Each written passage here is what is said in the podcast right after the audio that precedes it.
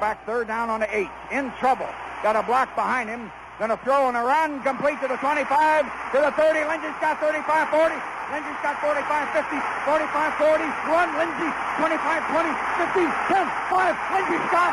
Lindsay stop. Lindsay stop.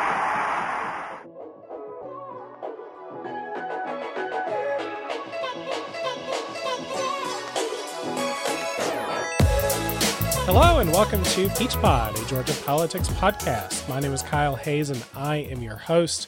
And joining us today on the podcast is Luke Boggs. Luke, how are you doing? I'm doing great. Looking forward to talking about athletes getting paid and so many other fun things. And also joining us on the podcast today is Megan Payne. Megan, how are you? I'm great. It is Halloween week, and I'm very excited about that. And making her podcast debut is one one of our awesome new interns, Peyton Childers. Welcome to the podcast. Hey, thanks for having me on the podcast. Glad to be here. So, on this week's show, we are going to stick to sports. Well, that is, we're going to discuss the latest on an effort in state houses across the country, including here in Georgia, to allow college athletes to be paid while they're participating in NCAA sports. Then we're going to check in on the latest regarding carcinogenic chemical emissions from medical sterilization plants in Smyrna and Covington. These are the Sterigenics and BD Bard facilities that we've talked about before. We're going to check in on those and the latest action taken by the state that was surprisingly aggressive in regulating these companies. Uh, but before we dive in with that, uh, Luke, I know you wanted to update us on some stuff going on in Athens with Splost and the fact that there are municipal elections next week. What is going on in local government elections that you want to update us on? Yes, well, if they, if you guys are like me, you know, November 5th, this upcoming Tuesday, Red Dead Redemption 2 comes on PC and you're very excited, but more importantly, there is an election in Georgia around a lot of uh, places. Uh, you know, Virginia has really big elections and Kentucky has their uh, state elections, but we've got in Georgia municipal elections. And so uh, places like my former home of Athens don't actually have uh, elections uh, for the local government because they're a consolidated government. But what they do have is a SPLOST, and this is a T SPLOST, which is a uh, transportation and infrastructure. SPLOST are basically sales tax funded projects, and uh, I just wanted to highlight the Athens SPLOST as like an interesting thing to watch, um, primarily because in 2017, a lot of people thought that the uh, turnout for the Athens Splost was one of the things that helped Jonathan Wallace and Deborah Gonzalez win in those special elections for State House. We don't have any special elections for State House, but what I found interesting about this Splost is it's kind of more controversial than any of the previous ones that I've watched. Uh, there's far more people being willing to saying like we should vote against it. Uh, I still think it's going to pass and probably by a large margin, but uh, just something to like keep your eye on and see uh, what Athens' reaction to to the Splost is. And uh, as uh, Kyle mentioned, there are also municipal elections. So if you're in an incorporated city or any other kind of city that's not a consolidated government, you probably have elections for your uh, local government. So you should, uh, you know, go log on to, uh, you know, your Georgia My Voter page and figure out if you have an election or not, and get out by Tuesday and, and vote. Yeah, friend of the pod, Austin Wagner. He's running for commission in Smyrna. Um, so good luck to Austin in that race. Um, and also on the SPLOST thing, I think I think SPLOST are actually super interesting. SPLOST stands for Special Purpose Local Option Sales Tax, and these are, I think, a thing that is relatively unique to Georgia, maybe only Georgia. no, they're states. they're all over the place. They are all over the place. Yeah. You but Georgia uses this. them a lot. Um, are actually pretty common in states that don't allow municipalities and localities to to fund local governments through income taxes. Uh, it, it's it's pretty much the only way localities, municipalities, counties can raise money uh, besides just hiking up property taxes to an insane amount. And one of the great things for Athens, because um, one of the arguments against the SPLOST is the fact that it is a regressive tax. The sales tax is pretty much always regressive, unfortunately. But Athens has a lot of visitors. Athens has a ton of people come from out of town for games and for events in general. And so while yes, it is a regressive tax, it's really a great way for us to capture tourism revenue.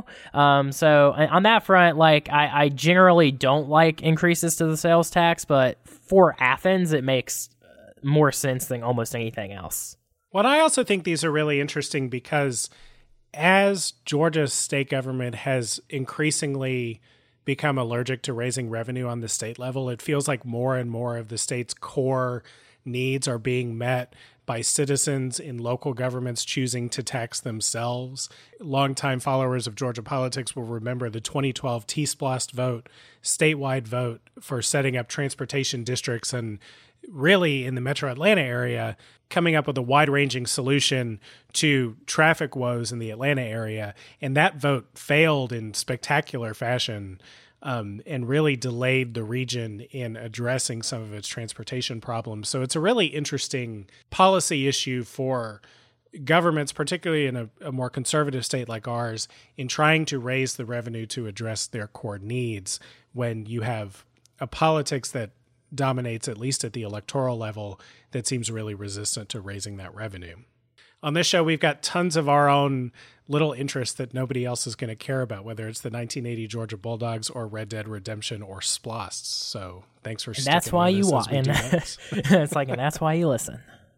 So, with that, let's move on to our first topic this week. So, we are in that magical week where UGA students get out of school early on Friday to head down to St. Simon's and prepare for the world's largest outdoor cocktail party. It's Georgia Wait, Florida week, y'all. Go dogs. Is that for real? Did, yeah, yeah, absolutely. U- UGA gets out early for that? That's absolutely that is our fall break. Other schools get like a full week for fall break, so I was actually always annoyed at that when I was there. Isn't this right, Peyton? Are y'all out on Friday? Yeah, definitely, but I don't have class on Friday, so. Yeah, ah. I, the MPA program doesn't have classes on Friday, so like I'm not benefiting from this at all. And the law school didn't actually let you do it, so you know I, have I've passed my horizon of this being useful for me. Well, in any event, go dogs! Y'all have lots of time to go down to Jacksonville this weekend. And so, in that spirit, we wanted to discuss some news that ties together Georgia sports and Georgia politics, and that's the subject of allowing student athletes to be paid. Now, the NCAA is currently in a struggle with the state of California, and other states have the college athletics organization set in its sights over the issue of paying players. The NCAA has resisted reforms like these that would benefit players for years, but it seems that the dam is finally starting to break for states and even some federal lawmakers, including here in Georgia. But let's start with the big question here. What has been at issue in this discussion? Now and in years past is a real fundamental disagreement on whether or not college athletes who are considered to be amateur athletes whether or not they should get paid in some form or allowed to be make or allowed to make money in some form off of the fact that they play uh, in a lot of cases high profile and very technically complicated sports. Um, so megan what is your view about whether or not college athletes should be able to be paid college athletes should definitely be paid. And I think I speak for everyone that's on the podcast at the moment and uh, that you guys agree. Um, quick poll. Is that correct? Aye. Yes. Cool. So I will just start off with saying that I was a student worker and I got paid by the university on top of scholarships that I had. Now, granted, the scholarships that I had were not directly w- related to the work that I did for the university. But what I wanted to point out there is that it's not unprecedented for students on scholarship to also be paid by the university. The other thing is that football players make money for the university. Now, if schools are like perhaps LSU in the sense that they have like an athletic foundation or something that's actually a separate business from the university, you can make cases that perhaps it doesn't directly benefit the university. But we all know that at the end of the day, a school with a football team, especially an SEC school with a football team, just speaking for this group, the university definitely benefits from it. So with that information, I feel like student athletes should be treated like anyone who's producing work while they're at university. So be that authors, be that artists. These people generally retain copyright of their own work. So, you know, if you as a as a writer in a writing program, you produce a piece of work and you might submit it for a grade, depending on why you submitted that work, most of the time you retain copyright of it, you retain ownership of it, you retain distribution rights of it. It is completely under your control, and you can then go and make money off of it. Also, the law does protect people's likenesses. So, and, and that gets a little bit nuanced. I'm not going to get into that a ton, but with the idea of a football player both producing work for a university and having a, like, a likeness that can be protected, I feel like football players should definitely be paid. Football players also have this unique position with the university where their names and faces and videos of them are being produced in mass quantities and spat out you know all over newspapers all over the internet and bringing in more fame more publicity more interest in the university itself so that said their football players are doing are, are essentially doing PR work for the university, whether they are intending to or not. Universities pay PR people. So that's another case for a football player doing good work for the university that deserves compensation. So, with all that said, clearly, I definitely feel that college football players should indeed be paid. There's definitely a case for it. Yeah, so one element of this for student athletes is their likeness and how that can be a valuable product in the marketplace. But what does it mean, Luke, for a player to be able to uh, be compensated for their likeness? And what does likeness even mean? Yeah, so I won't go into the right of publicity, uh, but uh, that that's basically what this issue is covering. But so the right of publicity protects people's likeness, which is like how they physically look, their voice even. So like there's been like Morgan Freeman's been able to sue people because they tried to make someone sound like him and you know profit off of it. So th- those are sort of examples of of likeness. Uh, so a big example of where this comes in for athletes uh, two areas i would say one is endorsements so this would give them the ability to like accept a nike endorsement or uh, you know accept a Wheaties endorsement whatever endorsement someone came uh, with them with. And then the other big one that I'm excited about to you know show my my video gaming biases. like this would probably open up the door to bringing back NCAA football like from EA the video game because yes. it's been dead it's been dead for years because of these issues of them trying to figure out how you know they could be selling a game for all this money and the athletes not get any money from it. How they previously had tried to solve this issue was just like not naming any of the athletes. But this is where what's really interesting is they had the like skills similar to the actual players, and they argued that that was their likeness, and that's basically what killed NCAA. Uh, well, and before. it wasn't it wasn't just skills; it was a, a player's look, their body type, their position, their number right. on the field, everything about them was sort of generically represented in these games except for their name. Exactly. And because of that being likeness, and I would strongly argue it was, I think that was a good, you know, good court decisions on that front. Um, now that they are allowed to benefit from that, I think one of the first things that's happening is EA is like on the phone with the NCAA right now. And they're like, how can we make millions of dollars, if not billions of dollars with you on making NCAA again? Uh, so like that's, that's the biggest example in my mind, uh, that I think, uh, all of the players will benefit from. So does Nike, when they put someone's name on their jersey, do they have to ask the player for permission? So I believe for college jerseys, like if you go to the Georgia bookstore, they probably sell like number 11 jerseys for Jake Fromm without his name on them. Yeah. I think that's because what I've what I've seen before on that is like Todd Gurley, for example. You can get a jersey with his name on it. Uh, that only started to happen after he graduated. Right. So once you graduate, you make a deal with Nike and make you know millions of dollars, and they sell they sell your name. Yeah. So, Peyton, part of the reason that we are discussing this is there was really the first bold legislative action on this issue came earlier uh, this month in California. So, what happened in California? Yeah, so recently in California, they passed legislation, a bill called the Fair Pay to Play Act. This bill will allow for college athletes to receive compensation for their name, image, and likeness. What this bill will do is give players the chance to profit from endorsement deals and also have agents. So, this California legislation was really the first shot across the bow at the NCAA. And the NCAA tried to contest this bill in the California State House. They tried to enlist California state universities in opposing the bill. Apparently, their lobbying efforts were really not very effective on this. One of the things they said in trying to oppose the passage of this bill was that they would make up some of their own rules and try to modernize some of their own policies.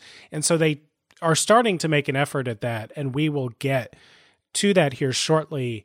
But Peyton, how does this tie into what's going on in Georgia? We've got legislation here in Georgia that's going to address the same issue, right? Yeah, we do. So, Billy Mitchell, a state representative from Stone Mountain, Georgia, proposed legislation last week similar to the Fair Pay to Play Act in California. This would allow for college athletes to be paid for their likeness, use of their name, and image, as well as allow them to hire agents. Mitchell wants this bill to be applicable to both public and private universities, which I think is a little different from that in California. And he also wants to incorporate incorporate a way to protect college athletes from their universities revoking their scholarship eligibility. Yeah, so we've got movement here on this in Georgia too. You've also seen similar bills pop up in really other states that play a big role in college athletics, partially just because they are large states. I think the most interesting one there for me is Florida. Uh, Florida Governor Ron DeSantis, a Republican who was also a, a Trump backed Republican down in Florida, he actually came out in support of a bill that lays out a similar policy to California's. We reached out to Governor Brian Kemp in his office to try to get comment from him on State Representative Mitchell's bill here in Georgia. They did say that they do not comment on pending legislation. What's going to be really interesting here, though, is how Governor Kemp positions himself on this bill. He's a guy that's from Athens, big backer of UGA football. Um, he was recently active in the effort to get the field renamed after Vince Dooley.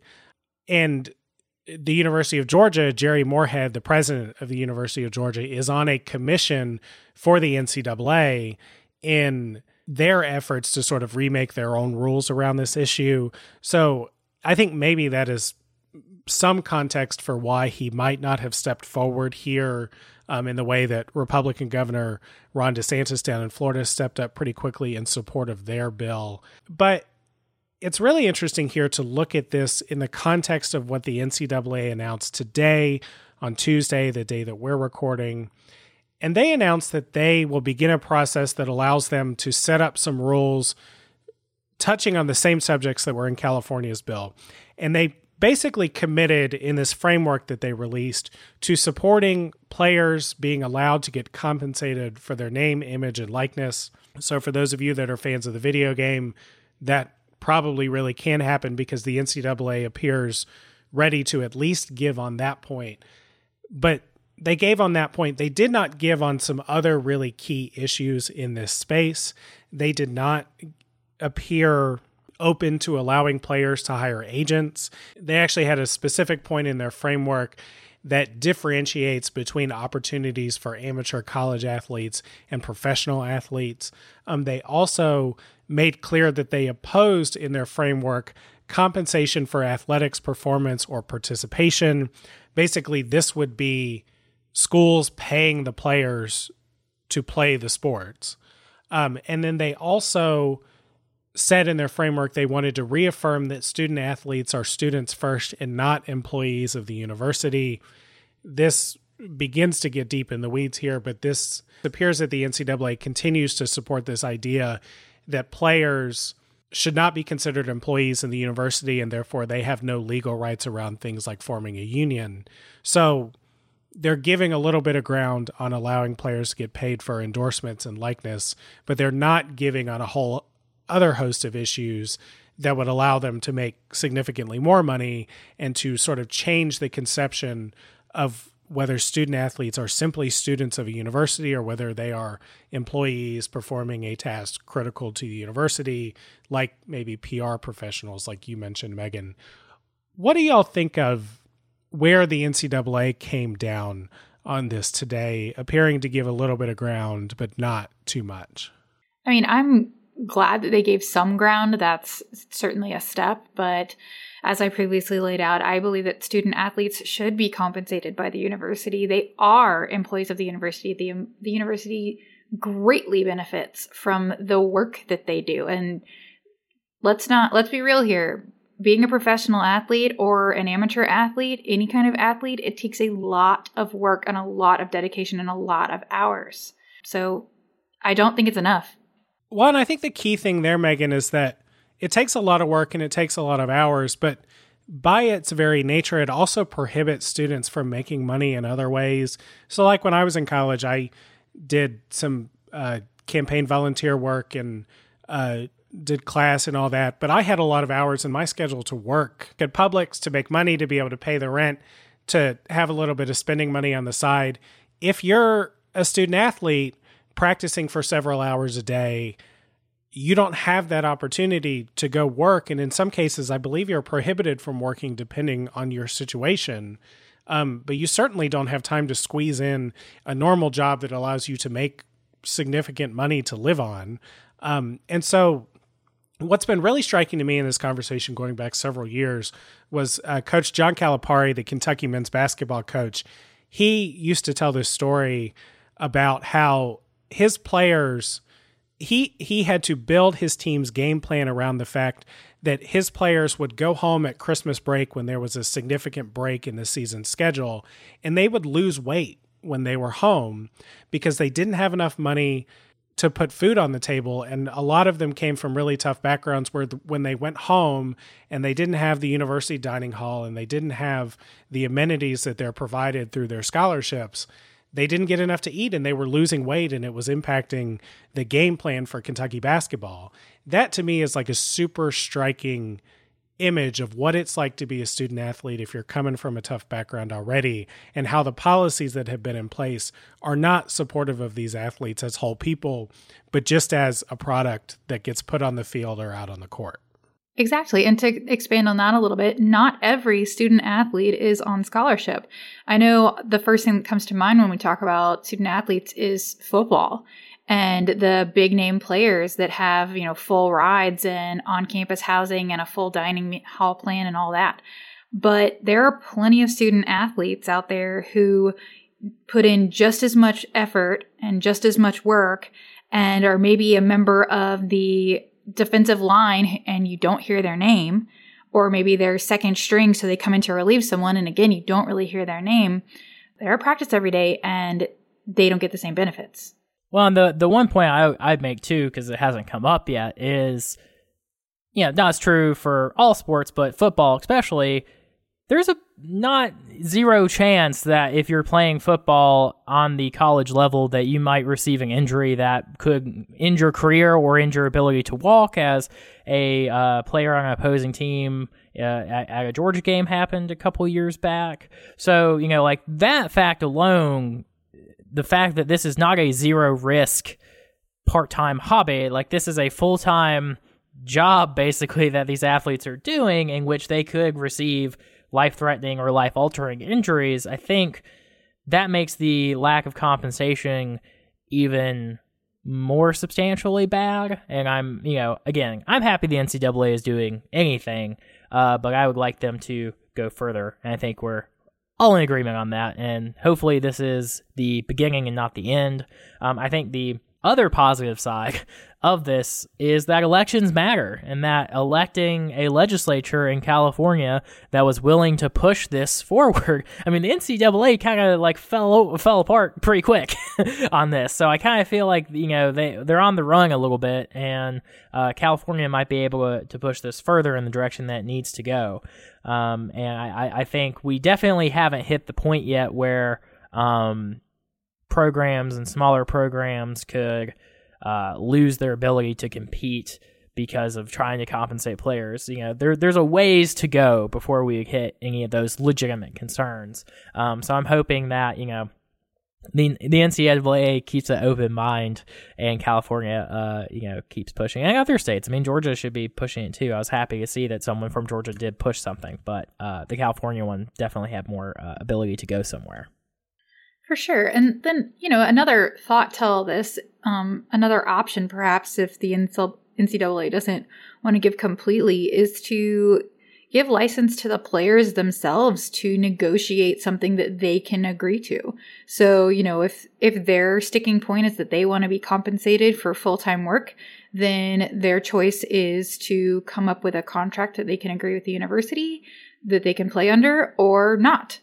Um, and that also gives the university license to say, okay, well, we can't compensate you or we ca- can't compensate you at that amount, but we will do this instead. Um, you know, I think that that would be at least a good stopgap for now and would allow, you know, that might, that might actually prevent some of the concerns, you know, that the players wouldn't be able to unionize, but it would allow the players some license to be able to get some compensation for the hard work that they are doing. So, Luke, do you think the NCAA will be able to adjust their rules and regulations by 2023 before the bill in California goes into effect?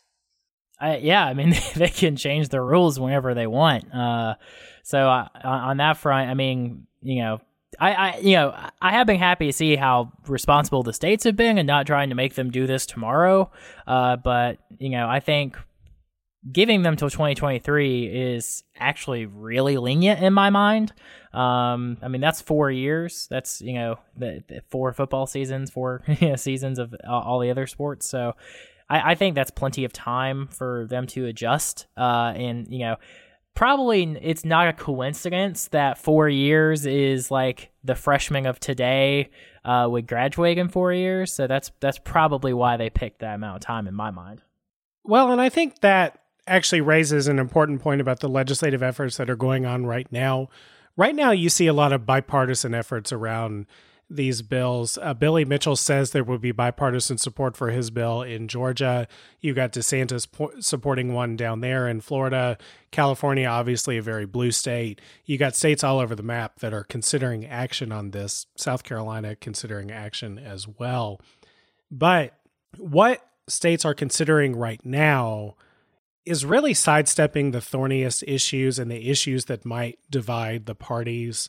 Uh, because allowing players to get paid for their likeness does not require the schools to pay them, which means there is not money coming out of the bank from schools. But it also doesn't address some of the issues on labor rights, whether or not student athletes can be considered employees of the university in playing these sports. I think if you tried to go further on this question, you might see the party split. And I think there is a legitimate debate to be had on whether or not student athletes are considered employees because I think one of the downfalls that you might see if you were to roll these athletes as employees of the university is that then schools if they were forced to pay them might want to pay them market wages. So Jake Fromm Georgia quarterback who may go in the first round of the NFL draft, he might be able to get a nice healthy contract from the University of Georgia to play football for them. But somebody riding the bench for Georgia's fencing team or any other sport that doesn't bring in a lot of revenue to the university and isn't super popular, isn't really filling the seats the university may not be interested in paying them at all or may try to pay them minimum wage. You already see some of this division in some professional sports. The WNBA as an organization is actually subsidized by the NBA, and WNBA players have to end their WNBA season in the summer and turn around and go and play overseas because they don't make very much money to be a WNBA player and they have to supplement their salary by not spending the offseason training and getting ready for next year, but by going to play. And the WNBA is a professional sport with teams in more than a dozen cities and a partnership with the NBA, one of the nation's most popular sports. Smaller sports sports not tied to the Olympics or not one of the premier sports like basketball or football or even baseball, they're going to have a really different environment if, that they're operating under. If you're trying to argue that these people, that these athletes are employees, and you've got Title IX issues there that require universities to provide the same sort of amenities for sports and other opportunities for women as for men. Um, there I think is a healthy debate there and some thornier issues that are going to have to be pulled apart. But at this point, the legislative action we're seeing is not addressing those issues. All right, so that's kind of where that debate is right now. So we're going to move on to our second topic. But Peyton, I know you got to run, so I just wanted to say thanks so much for joining Peach Pod for the first time. Yes, thanks for having me, guys. Have a good one. All right, so let's wrap the show today with a check in on what's going on with facilities in the state. Uh, two of them that we know by name Sterigenics in Smyrna, BD Bard over in Covington. We've talked about these facilities before over concerns that have gotten a lot of pushback among the public, particularly local communities there, that these facilities are emitting a carcinogenic chemical that is being used in the process of sterilizing medical equipment at these facilities.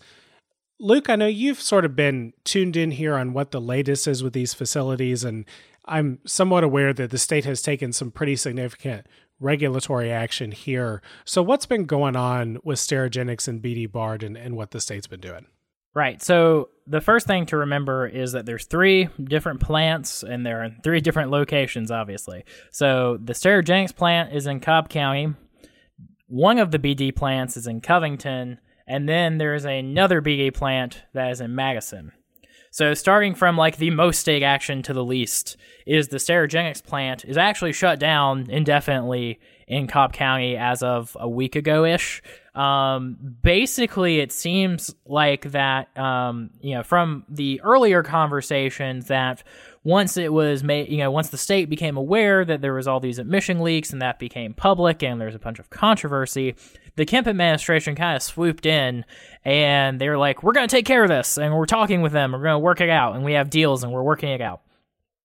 What ended up happening, though, is that the Sterigenics plant basically started working on a plan but did not communicate it with the state is what the state claims.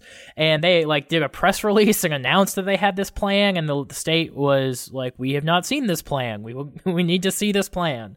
At the same time the cobb county uh, government has been working to change them from a like storage facility zoning designation to a chemical processing zone, which is obviously very different uh, and more like the actual plant and a better designation for them.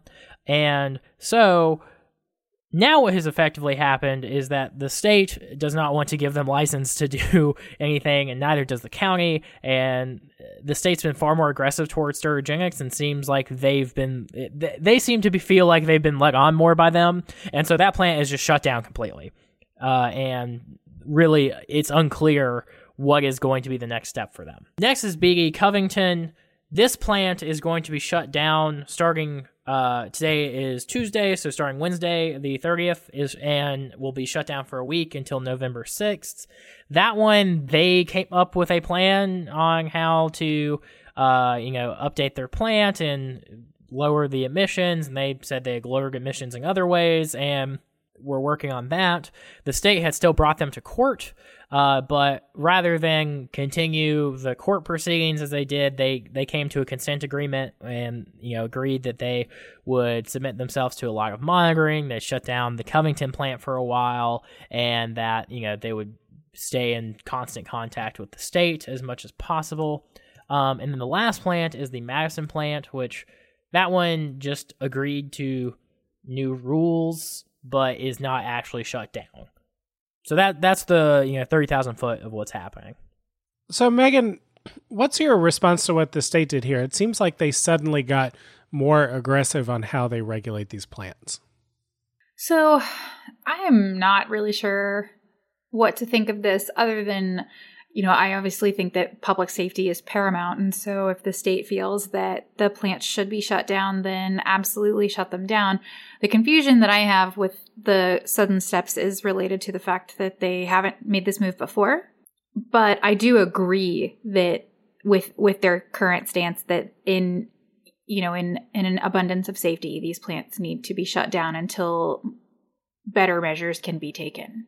Well, and I think traditionally what particularly environmental regulators in conservative states will tell you to defend their approach to regulation is that it is more effective to go to a company and try to work with them sort of above board and treat them as an equal partner in getting them to change their practices to protect environmental quality or, or make sure that any sort of emissions or anything that they're doing in their business process isn't going to harm public health.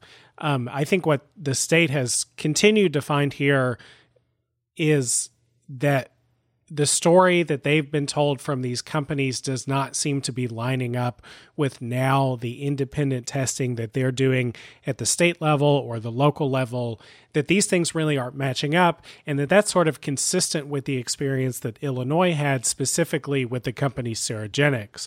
And so it does seem to have prompted some more aggressive action here. It does raise the question of like why these companies weren't treated a little more skeptically from the beginning, but I think it is good to see regulators continuing to push on this, even though when we talked about this last time, we did talk about how regulators at EPD were somewhat resistant to the idea that these companies were actually emitting enough chemicals to harm human health.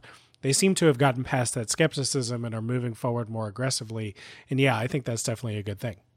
Yeah, and I to just you know highlight from what I've seen, I think a big part of this is what you just said, in the sense that they came to these companies and gave them a real chance to be partners with the state and be very transparent with the state and try to get through this in a way that would not, you know, really harm the business at, at, at all. you know, it seemed like it was way too lenient, which uh, in Cobb County caused a lot of fervor, and I think that is why that plan is just shut down completely because the people in Cobb County were far more pissed off than the people in Covington or Madison were. Um, if you just like look at news stories and like read people's reactions, you know, when they're doing the like man on the street uh, parts of their articles, like the people in Cobb are just angry and pissed and scared, whereas the people in Covington and Madison, there are some people who are that way, but a lot of them are like, well, I don't know. They, you know, provide a lot of jobs and they're, it's probably fine. So, like, that's a big element. But I, I really think the huge thing is that the Georgia environmental protection folks have started to take a closer look at this and became, you know, became clear that not only like, oh, there's actually some pollution here and that's bad, but I think the bigger thing is they've taken a closer look and they have found that they the companies have just not been as honest with them as they you know originally thought and that there's instances of like leaks and accidents and stuff like that that the companies did not disclose. And especially with Sterigenics they seem like they were trying to you know proceed ahead with a plan without talking to the state about it.